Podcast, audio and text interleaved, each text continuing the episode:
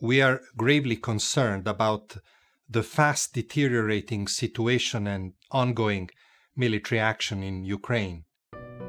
The humanitarian consequences on civilian populations will be devastating. There are no winners in war. We stand ready to support efforts by all to respond to any situation of forced displacement. Accordingly, we have stepped up our operations and capacity in Ukraine and in neighboring countries. We remain firmly committed to support all affected populations in Ukraine and countries in the region.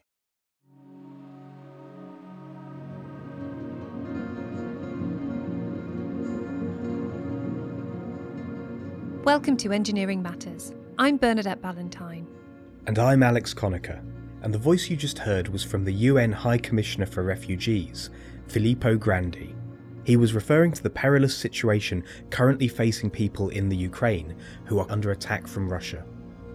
The UN is predicting that 4 million Ukrainians will need shelter and support as they flee to neighbouring countries, making this the largest refugee crisis to face Europe this century.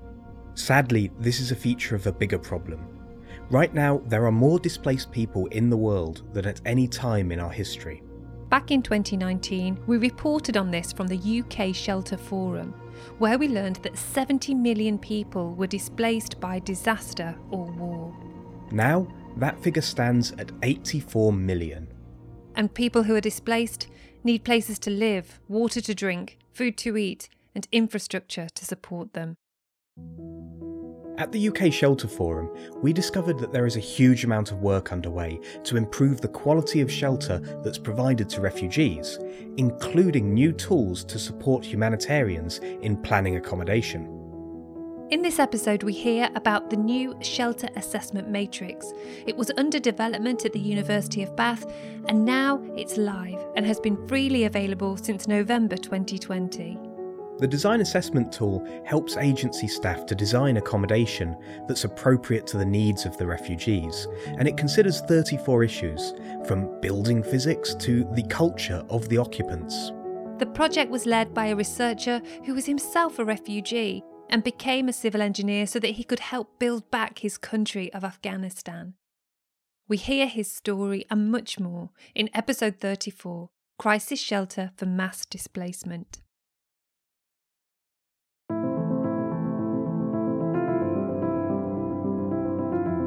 At the beginning, it was a tent. It was a turbulent tent. I remember it was a very, very temporary tent, and then slowly, slowly, as we we lived there, my mother started kind of uh, collecting uh, whatever the local resources were available, like available like poles and all this stuff. So we we could you keep adapting the shelter to to your need, making a creating a place for for fire and for cooking area and all this stuff because you can't cook inside that tent at the beginning the, the government the local government wouldn't allow you to do any construction. So i didn't understand any of those. Now those things make sense to me that why wouldn't we have a house? Why weren't we allowed to build? Why wasn't i allowed to go to schools where other kids would go? So i at that time i didn't have any idea. It was just yeah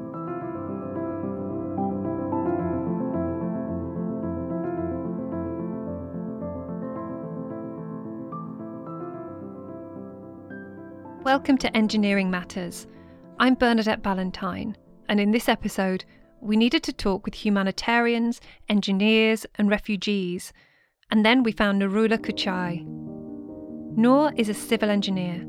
He's worked for an aid agency, and he's a refugee twice over.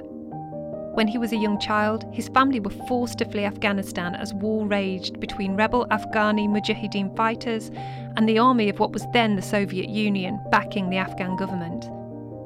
Part of the Soviet strategy involved bombing rural villages to weaken their support for the Mujahideen. As a result, almost 3 million people from Afghanistan fled to neighbouring Pakistan, including Noor, and here he stayed for the next 10 years in a Pakistani refugee camp. I met Noor at the UK Shelter Forum in London. The forum describes itself as a community of practice for individuals and organisations involved in reconstruction in the wake of natural and humanitarian disasters. And for this episode, we've partnered with the forum sponsor Mott MacDonald. The school was for refugees, it was taught by refugees, and we were in a tent almost a decade. I lived with my mother there. After 10 years of fighting, the Soviets withdrew from Afghanistan in 1989 and the refugee camp in Pakistan was closed. Noor and his family returned home. He'd graduated from the refugee school and back in Afghanistan, he went to university to study civil engineering.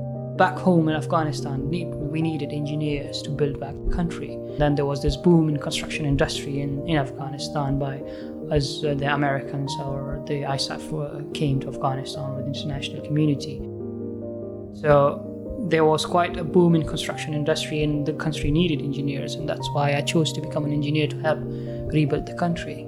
But Noor never forgot the kindness of the humanitarians from the UN's refugee agency UNHCR who'd helped them that's what really inspired me at that time. The aid workers kind of were like the angels who saved lives because they would bring you food, they would bring you non-food items, blankets, milk. I remember milk. We used to receive these tank, the tanker that would distribute milk. Although that was a a bit of painful stories. There are so many because you have to you had to queue for a long day to get one liter of milk, and then at the end you would reach there and it's end, emptied or finished.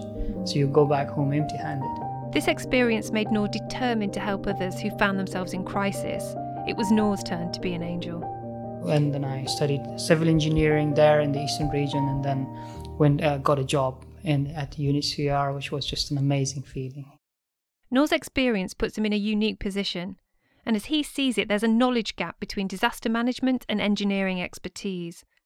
So um, the problem with the aid sector is well, there's engineering then there's disaster, and there's, there's engineering for disaster. So there's a gap. Those who know engineering, they don't know much about the disaster management, and those who know disaster management, they do not know engineering.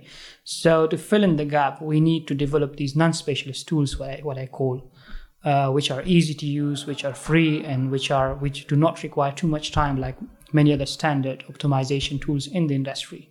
So this shelter design tool, which we call shelter assessment matrix, uh, it will be freely available, uh, easy to use, and you won't need too much of uh, you won't need too much of knowledge or information to use it. The Shelter Assessment Matrix is one of the outputs from a wider collaborative project to improve shelter called Healthy Housing for the Displaced. This has brought together NGOs, academia, and the private sector to improve living conditions in refugee camps. It's being led by the University of Bath, where Noor's undertaking a PhD, having been granted asylum in the UK in 2016 when he became a refugee for the second time. All the design criteria in this tool have come from the end users. So we have done hundreds of focus group discussion with refugees in, in various camps and all the needs and all the priorities have turned or their priorities have turned into the design criteria for shelters. And then now the, the aid worker or designer will, will match the shelter in, in respect to the priorities of refugees. Agencies like UNHCR have a range of suppliers and shelter types to choose from when procuring temporary accommodation.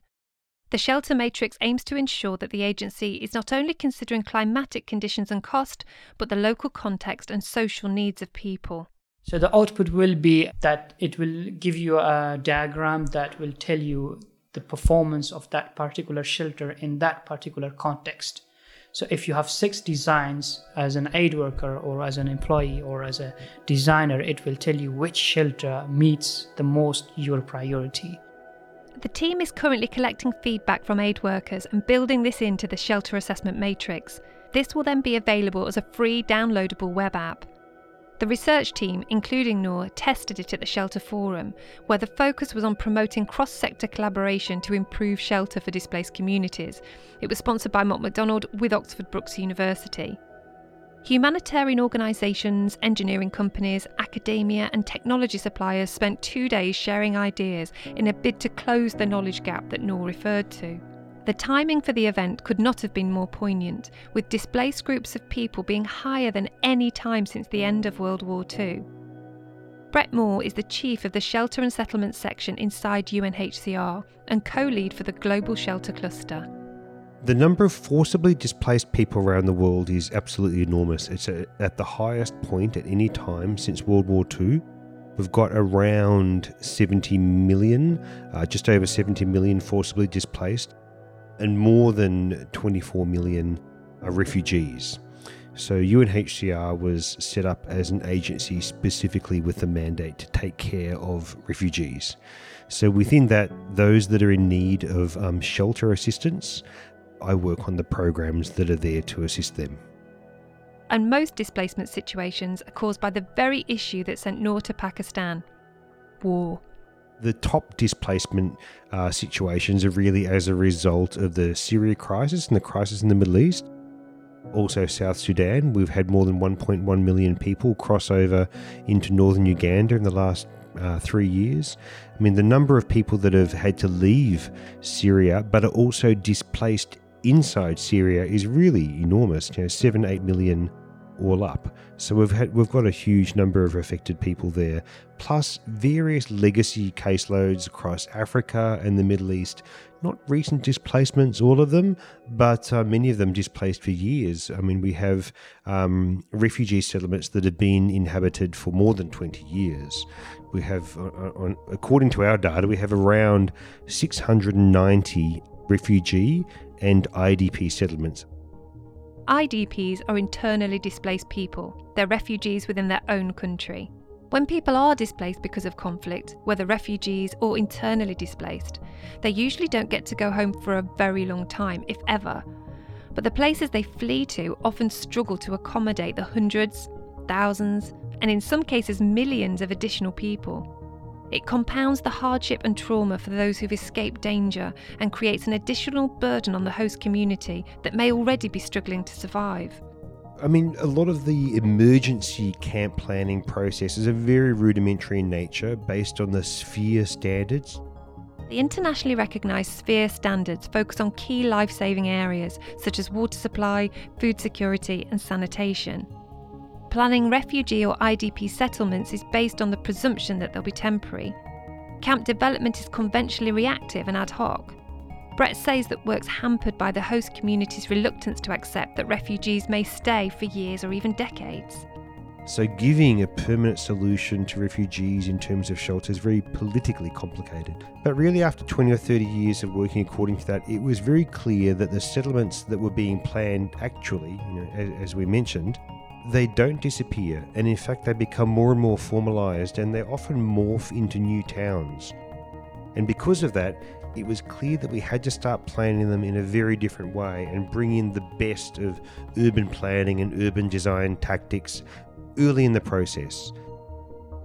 It involves work on two fronts to engage and work with local politicians to make longer term master plans and technical solutions possible and to develop improved solutions to create more socially appropriate, habitable, and sustainable settlements. So that's really what the master plan was about, and also to think broadly about integrating landscape issues, and flood risk analysis, and um, you know look at kind of layers of information and think it think of uh, you know think at different territorial scales. So not just concentrating all your interventions on the camp itself, but what was happening with the host communities and further around, and looking at the economic situation and livelihoods, and employment and transport, and thinking broadly about the situation we're really entering into from an early stage. The ultimate goal being to ensure social cohesion, especially in urban areas. Brett says this is particularly critical when the displaced population's large and the host population's small. One way to do this is to help host communities understand the benefits and opportunities that arise with the arrival of so many new community members. There, is this popular, I guess, misunderstanding out there that having refugees is a drain on services. The data clearly shows that when refugees are incorporated into national systems when there's a process of inclusion, there's a net economic benefit, that they are not a drain on the education system, the health system, the social services. That all the data actually shows that. It's, it's indisputable. So, what we're doing is trying to change the narrative and also see then for local people, for host communities, that hosting refugees is an economic stimulus Changing the narrative means highlighting situations where host countries have benefited from the arrival of refugees. local governments have collaborated with NGOs and realised that new people can help them meet their own needs. The one that's more well known, and, and maybe your listeners aren't, aren't, aren't familiar with this, but is um, Uganda. And that was really where you had a government that had a very active, politically engaged, and welcoming situation. They have a national legislation and framework there called ReHope. And as I mentioned earlier, there's around 1.1 million, 1.2 million uh, South Sudanese refugees that have moved into northern Uganda. And the government um, welcomed them because they see this as a real um, stimulus to these poor, poorer, isolated, uh, low density rural communities. And now a lot of these communities are very vibrant. In fact, the refugee settlements, they're very sparse and open and spread out. They're not a traditional kind of high density camp by any means. Also, the fact that the refugee community and the host community come from the same ethnic group. So the social cohesion works very well. They're working on the land together. Refugees are allowed to farm the land. They're allowed to buy and sell land and property. So they're off to a good start, let's say, a really good start right from the beginning.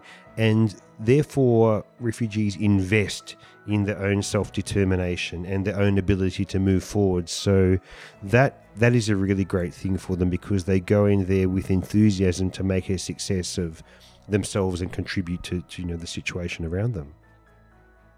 ReHope stands for Refugee and Host Population Empowerment, and critically, it recognises that shelter for refugees need to be planned over the long term.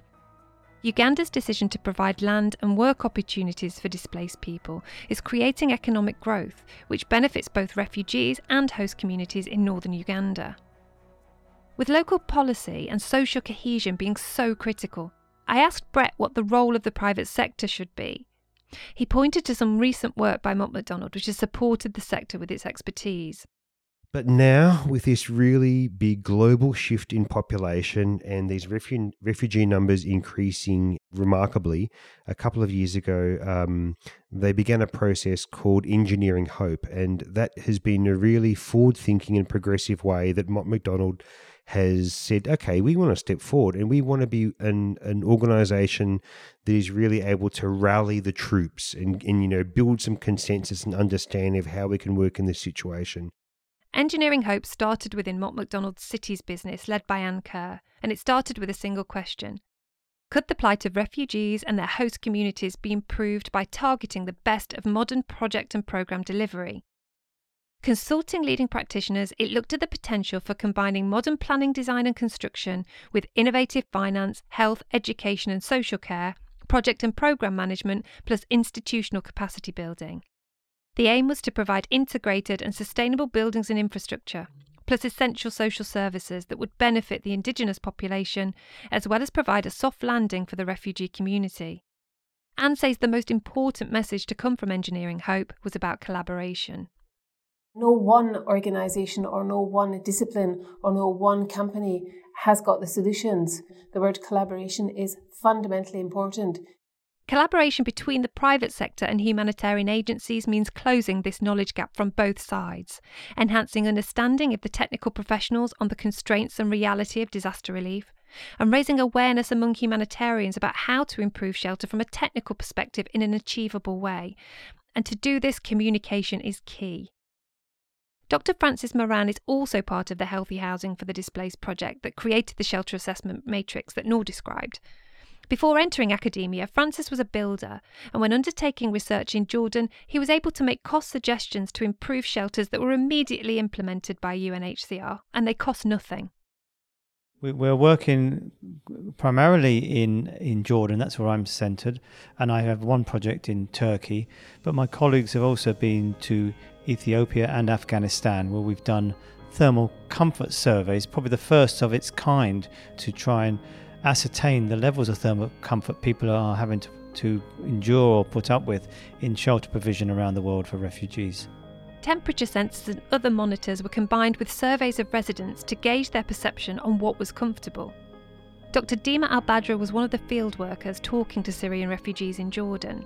So, the, the way we do th- um, thermal comfort surveys is by asking people about how they are feeling in the exact moment in time when we're asking the question.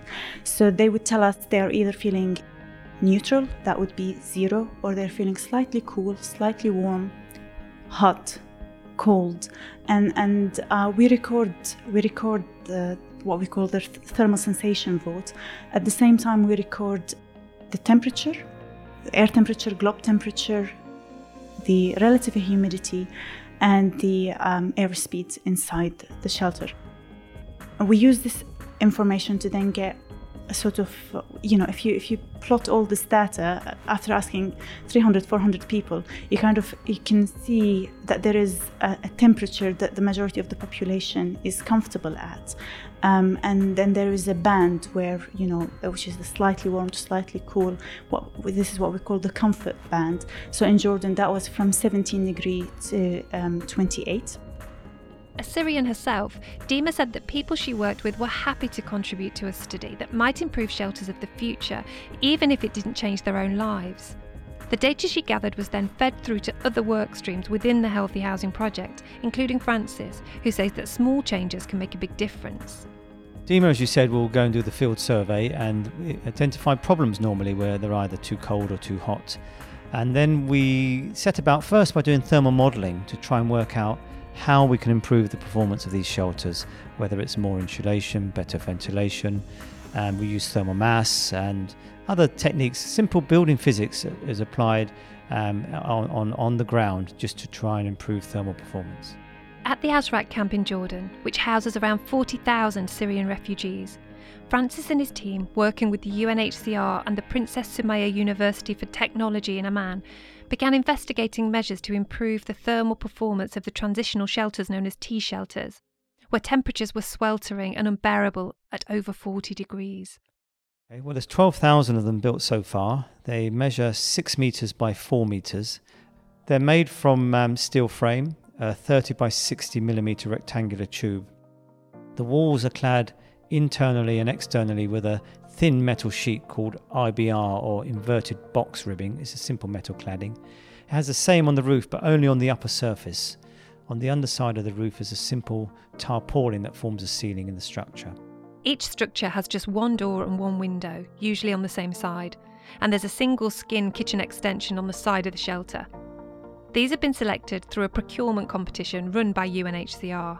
Dima, my colleague, conducted the first field survey there to record the actual temperatures inside these shelters. We then modelled the shelters, worked out some interventions that we thought would be effective, and we then went there and did it in August 2018. And we set about, we were given a village of 12 shelters. One of them we left as a control, so we actually did nothing to it. And in the other 11 shelters, and, um, we did interventions that passive and active. The active ones were quite simple. One was what we call a desert cooler. More technical term would be an evaporative cooler. In short, we took an office fan, which we bought in a local shop, put it on a box, and in the box was a tray, a metal tray of water to about four inches high, and the fan sucked air in through this box, which was surrounded by hessian and in the box was a small circulating pump that pumped water to drip on the hessian so the hessian became wet. So, in effect, we drew in hot desert air through wet cloth. And because the hot air was making the water evaporate, it, the energy to cause this simple building physics to happen was taken from the incoming air itself. So, the air comes in probably six to eight degrees cooler just from this simple device. It costs $20. Francis and his colleagues are now putting together a performance report on the range of interventions available, which will be submitted to UNHCR to inform their future investment. But some steps were so effective the agency implemented them immediately. One of them was to do with the insulation that goes over the steel frame. Previously, they were simply butt jointing these sheets of insulation. And because of the difficulties of working in the desert and in the wind, it's windy quite a lot there, it was very hard to ensure a continuous joint. So we, we suggested simply why don't you overlap the sheets of insulation by a minimum of 50 millimeters and then you reduce the risk or eliminated the risk completely of any gaps in the structure. So that was a, really a no-brainer and a cost-effective solution. The second suggestion involved making use of some locally available scrap pipework, cut to act as spacers between the insulation and the cladding. Originally, the self tapping screws used to fasten the cladding to the steel frame were squeezing the air out of the insulation, reducing the insulative benefits by 5%. When I saw this when we did our first um, strip down of a shelter, I thought, well, how are we going to sort this problem out? And, and I saw in one corner of the site some offcuts of um, water pipe that was used. And it turned out that was ideal. We could cut the thickness of that the same dimension as the insulation, i.e., 50 millimeters thick and we simply used it as a spacer. So wherever you screwed the, the cladding to the frame, you inserted a spacer.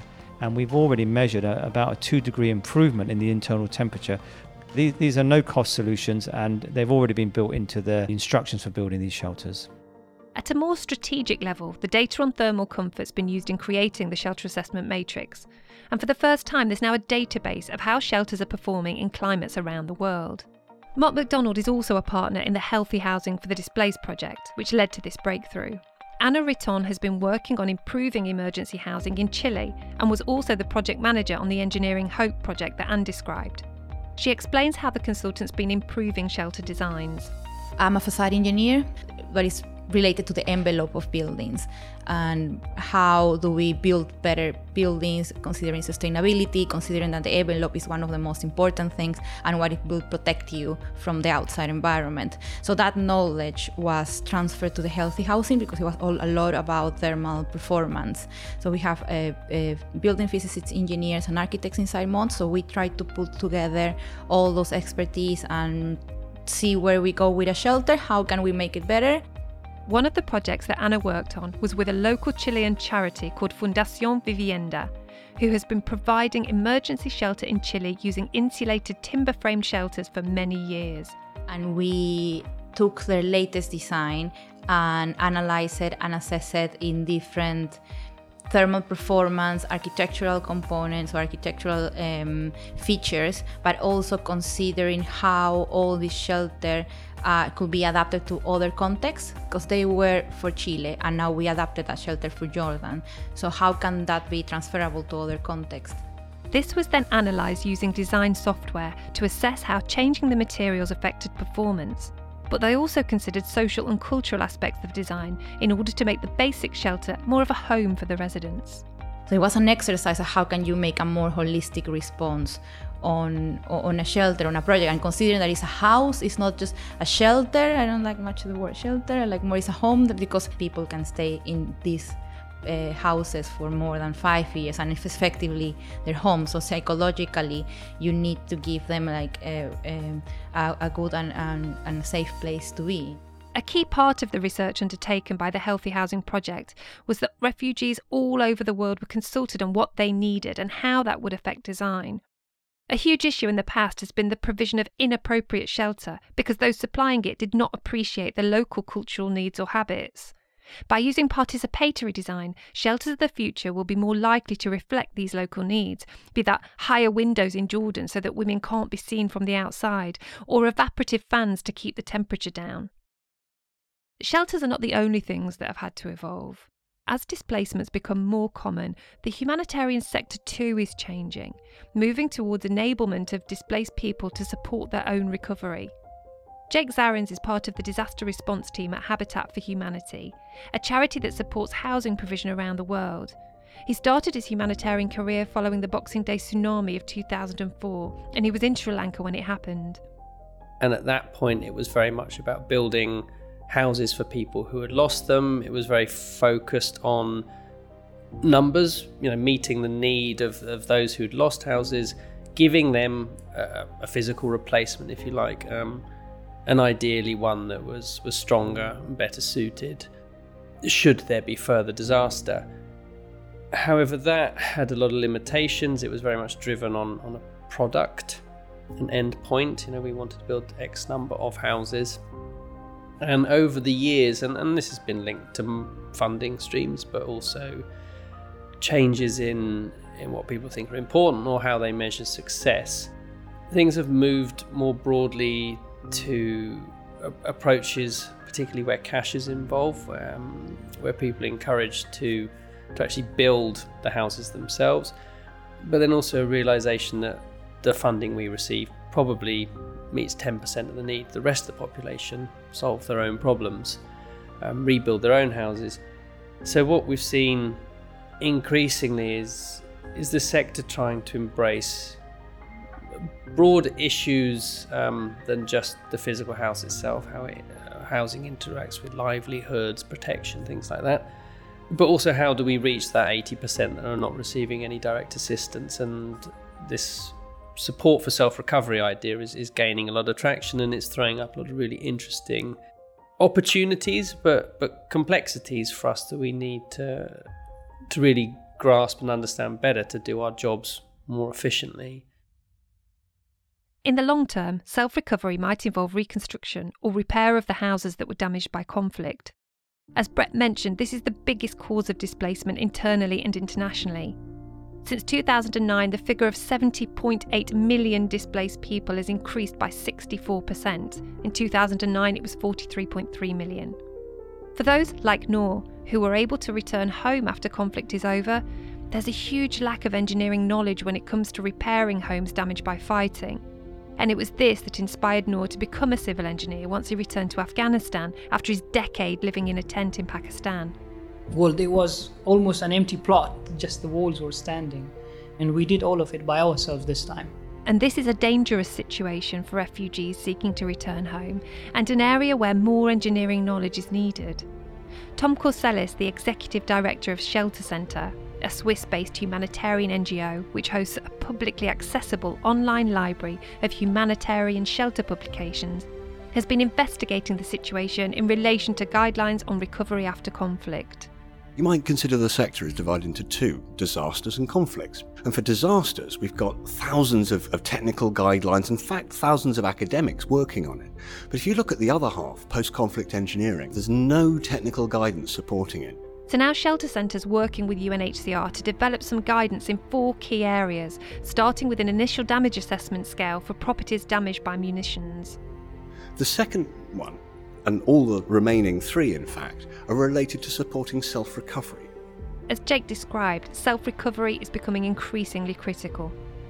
And we don't have the budget to be able to reconstruct the Middle East right now. What we do have the budget for, though, is to support people repairing their homes. Now, around a third of houses damaged by conflict are repairable. It's non structural damage. Yep. So if we end up with guidance which can support self recovery, we've got an opportunity of making a major impact on safe return, but also literally in providing safe shelter for people overnight. Now, the three different remaining components of this are one, to be able to have a way that uh, a person can enter their house in a safe way, just like the search and rescue teams are trained to do in disasters. The, the, second of the three is a way that the person who owns the home can assess that home to find out what the, the, the types of damage are and, and essentially make a bill of quantities so they can work out how much cost would be involved in making those repairs. And the last one is technical guidance on building repair, because literally we don't know how to repair conflict damage. So if a, a munition hits a wall, and, and, the reinforcing steel in a, more structural context is, is deformed beyond its point of elasticity, we don't know how far back to cut that reinforcement, we don't know how much to lap or splice reinforcement, and how to create a, a concrete plug on top of it which doesn't fall out. But the first step in obtaining this engineering insight for conflict scenarios, and more generally in enhancing shelter for the future, whether that's physical facilities or working on socio-economic initiatives, is to improve communication across sectors. And this is something that was clearly happening at the UK Shelter Forum.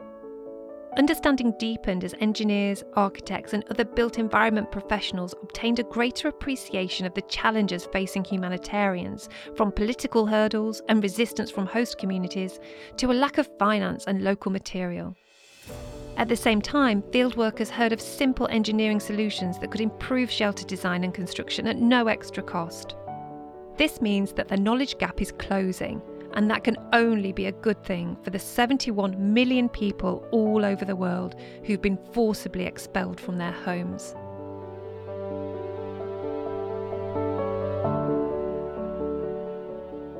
Engineering Matters is a production of Reby Media, produced by Bernadette Ballantyne and Ross McPherson, edited by John Young and Andrew Melius. Executive Humanitarian is Rory Harris.